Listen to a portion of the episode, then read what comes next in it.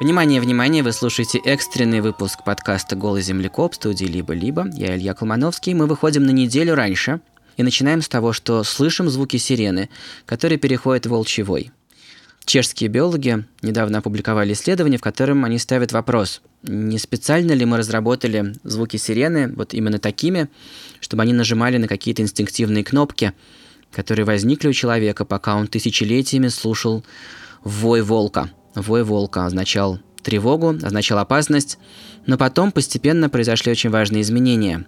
В этом выпуске мы будем говорить о том, как сначала волк стал волком, потом как волк стал собакой, и как собака породнилась с человеком –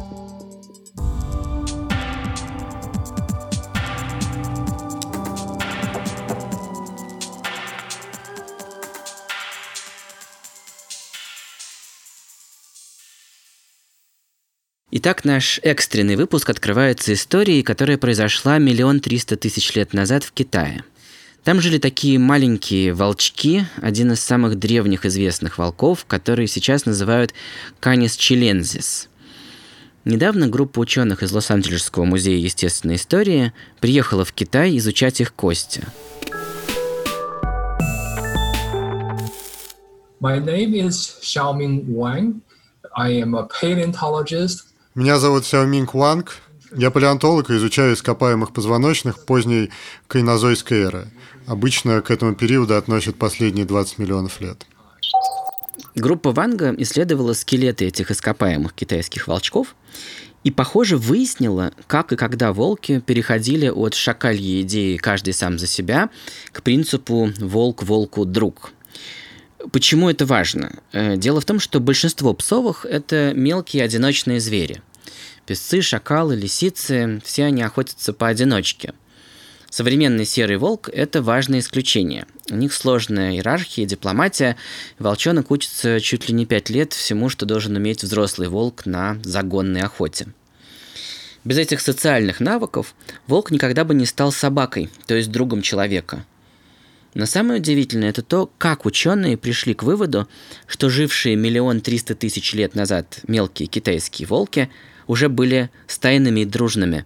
Палеонтологам помогли сломанные зубы и сломанные ноги.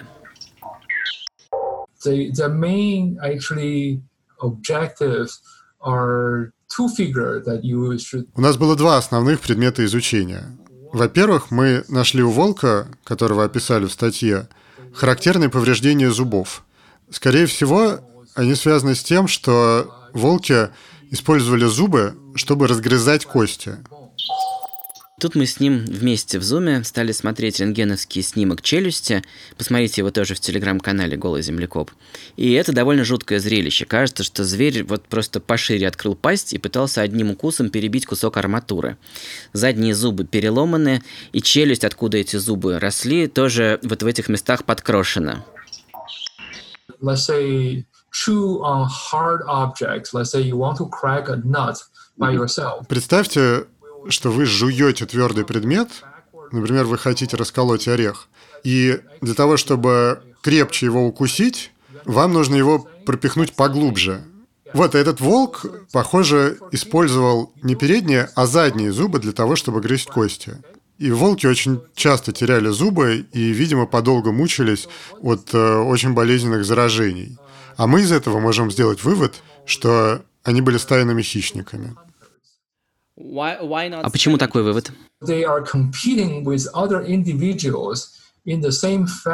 Ну, когда они ели, они соперничали с другими особями внутри одной семьи. Потому что когда охотники в одной стае ловят добычу, например, оленя, то ее нужно разделить с другими членами стаи.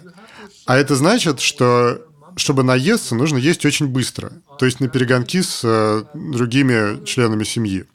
И поэтому они зубами разгрызали кости. У них просто не было времени выбирать куски плоти. У них была задача быстро ухватить кусок мяса побольше и разжевать, разламывая кости.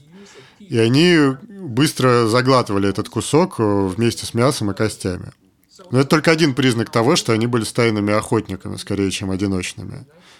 Теперь посмотрите на вторую картинку. И это второй предмет нашего исследования. Но это выглядит действительно совершенно умопомрачительно. Голень перебита просто в дребезги со смещением, а потом ее словно залили цементом, и она снова стала одним куском, хотя и очень деформированным. И таких есть несколько голеней. The shin bones has been really, really badly injured. Вот тут мы видим берцовые кости, которые были очень сильно повреждены. Но интереснее то, что они залечены. То есть не просто произошел перелом кости, но он был полностью залечен. Можно представить, насколько это болезненно. А чтобы такой перелом вылечить, нужно очень много времени. То есть первые несколько недель волк вообще не мог бегать и охотиться. Понятно, что пока он поправлялся, ему нужно было что-то есть. Но как, откуда взять еду?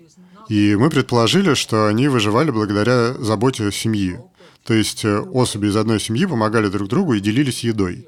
И так э, волки с травмами могли пережить перелом и за несколько недель достаточно залечить рану, чтобы воссоединиться со стаей и снова начать охотиться.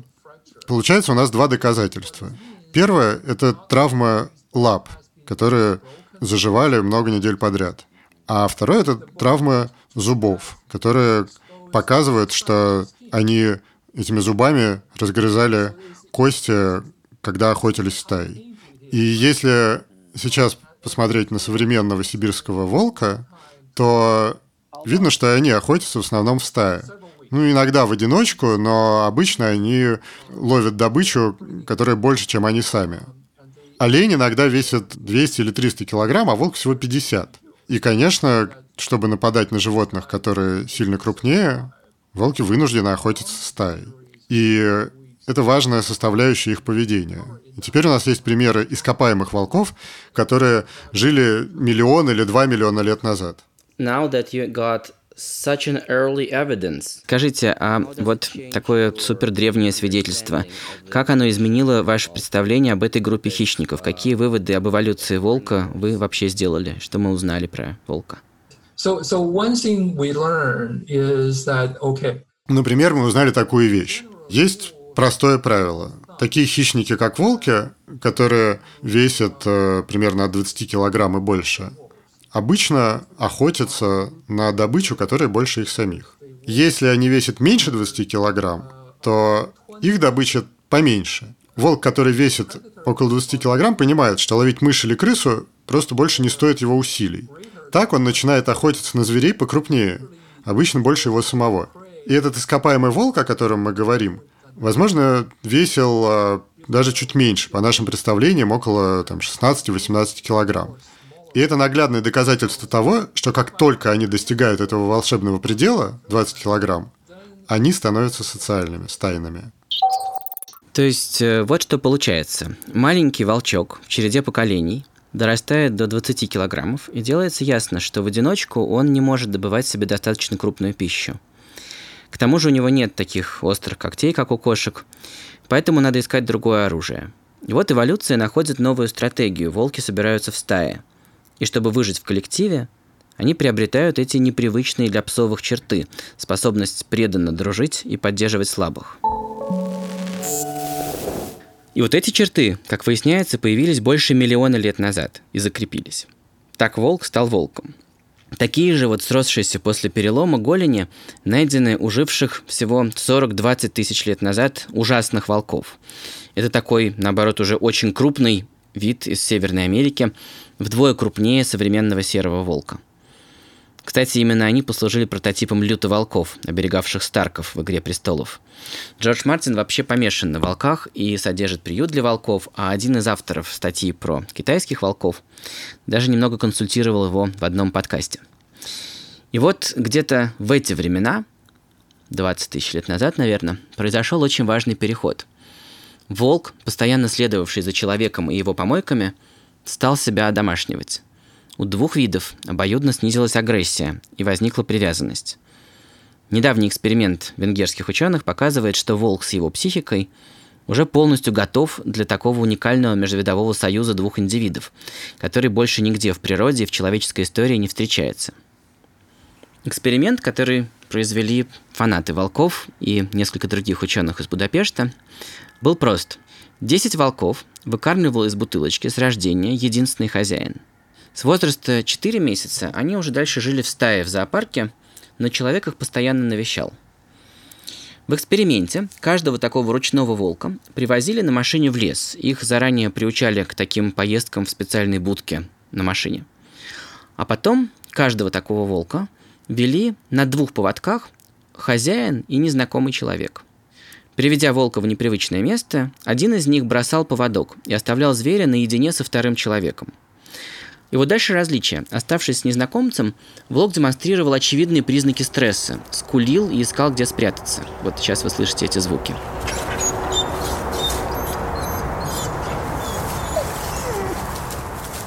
Если же волк оставался с хозяином, на которого у него произошло запечатление с младенчества, он вел себя спокойно. Ровно такая же разница была в поведении собак с хозяином и с чужаком. Вывод. Обычный дикий волк, в общем, уже полностью готов жить с человеком и формировать настоящую привязанность, как с членом стаи. Вопрос, где, как и когда это произошло впервые. Как волк стал собакой. И как это повлияло на человека и его жизнь и его историю. Буквально на этой неделе наука сильно продвинулась в поисках ответа на этот вопрос. Поэтому мы решили срочно делать этот выпуск.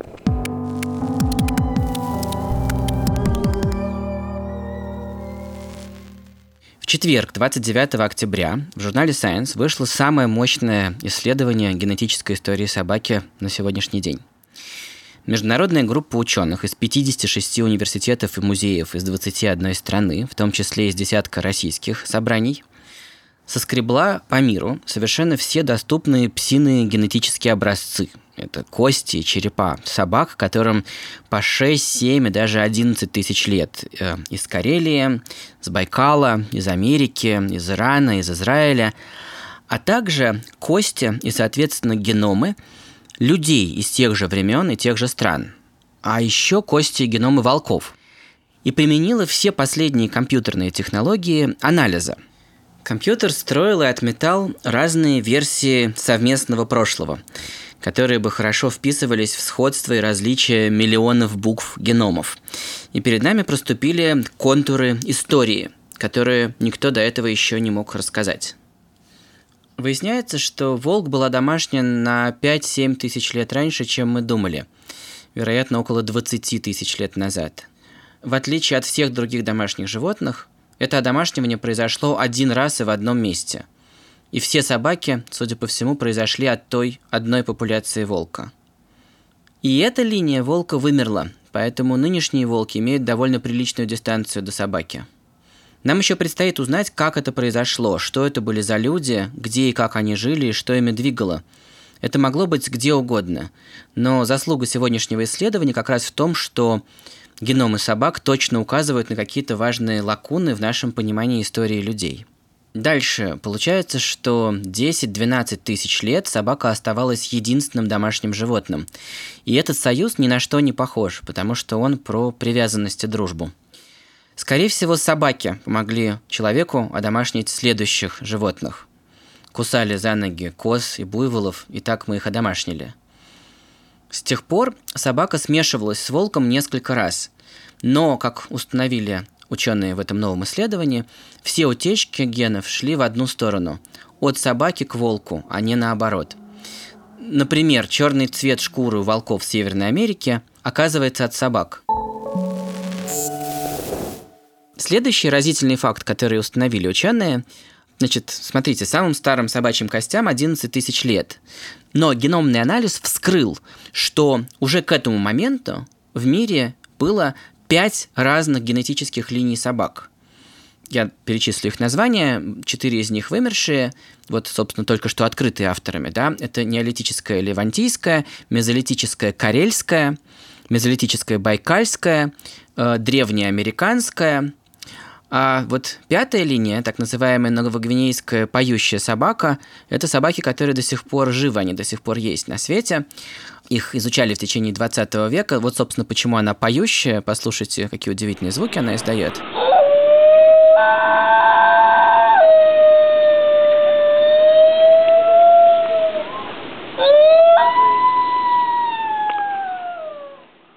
Она каком-то количестве представлена в питомниках мира. Она очень трудно поддается дрессировке, и надо очень серьезно с ней работать. Ее ближайший родственник – это динго. Дикая собака, которую э, принесли с собой первые жители Австралии, там она окончательно одичала. Недавно выяснилось, что на Новой Гвинее остались дикие вот эти новогвинейские поющие собаки, и что они действительно до сих пор существуют в природе. Но возвращаясь вот к этим пяти линиям, что тут интересно и что удивительно в этом геномном открытии, которое сделано in silico, да, в компьютере, в Кремнии. Компьютер понял, что на тот момент, на который у нас есть самые древние собачьи кости, собак уже было пять линий. И это немного странно, потому что вообще в интервале между 20 и 10 тысячами лет назад люди сидели практически на месте. Вопрос, как разошлись эти пять линий, у авторов есть гипотеза. Люди и правда сидели на месте, но собаки оказались таким ценным приобретением, как охранники и как помощники на охоте, что люди их быстро передавали друг другу, может быть, в дар или при обмене, или, что еще интереснее себе представлять, при грабеже. И вот так вышло расселение и дальше генетическое расхождение собак. Они быстро пошли по свету в условиях, когда люди сидели на месте – Дальше, вот я смотрю на схему в этой статье, схему про современные породы.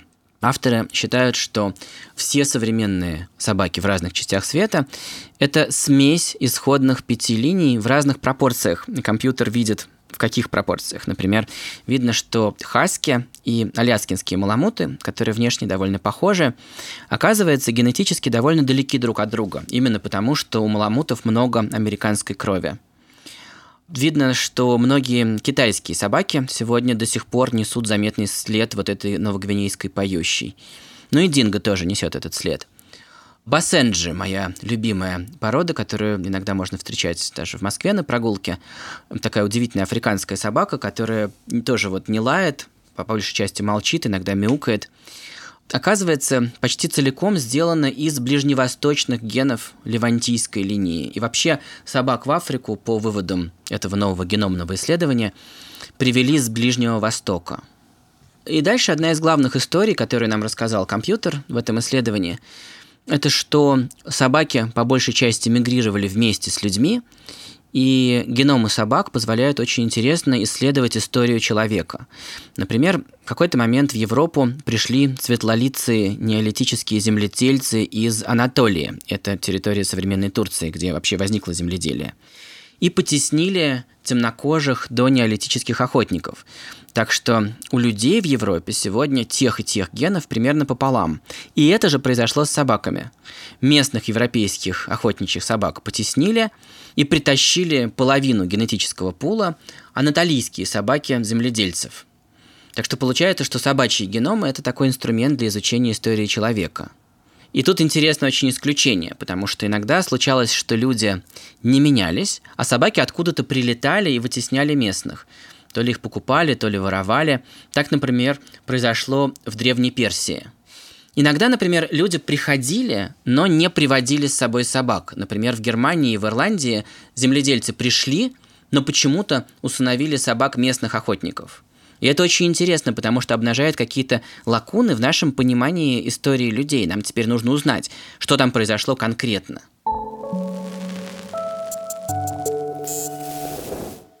Самое новаторское решение этих исследователей – это одновременно изучить параллельно гены людей и гены собак. И компьютер обратил наше внимание на вещь, которую сложно себе представить. Оказалось, что и люди, и собаки так давно живут вместе, что это единственное животное, с которым мы практически шерим гены. Как так получилось? Нет, дело не в том, что наша бабушка согрешила с водолазом, просто и нам, и собакам пришлось учиться есть много крахмала по мере того, как менялась диета. И эволюция генов для наших ферментов пошла одним путем – у нас в слюнных железах, а у собаки в поджелудочной. Или другой пример. В Арктике надо уметь переваривать много жира, там такая диета. И там это научились делать и гены алиутов, и гены собак. То есть мы, собаки, так близки, что, можно сказать, породнились. И вот что мне тут, может быть, больше всего нравится. Важно не только то, что авторы узнали благодаря этому новому исследованию, новым технологиям, но и то, чего они не узнали – они очень точно указали на главное белое пятно, которое есть в истории отношений собаки и человека. Когда-то, около 20 тысяч лет назад, какие-то конкретные люди в каком-то конкретном географическом месте приручили каких-то конкретных волков. И так все началось. Пока мы не знаем, как это произошло. Зато теперь хотя бы понимаем, что мы ищем.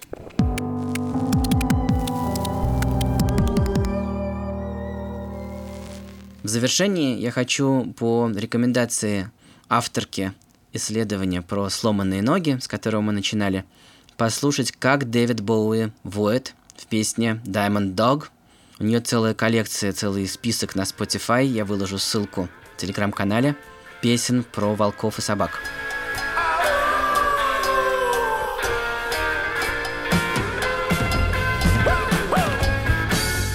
Это был подкаст студии «Либо-либо. Голый землекоп». Пожалуйста, подписывайтесь на нас везде, где вы слушаете подкасты. Оставляйте на всех площадках комментарии, ставьте оценки.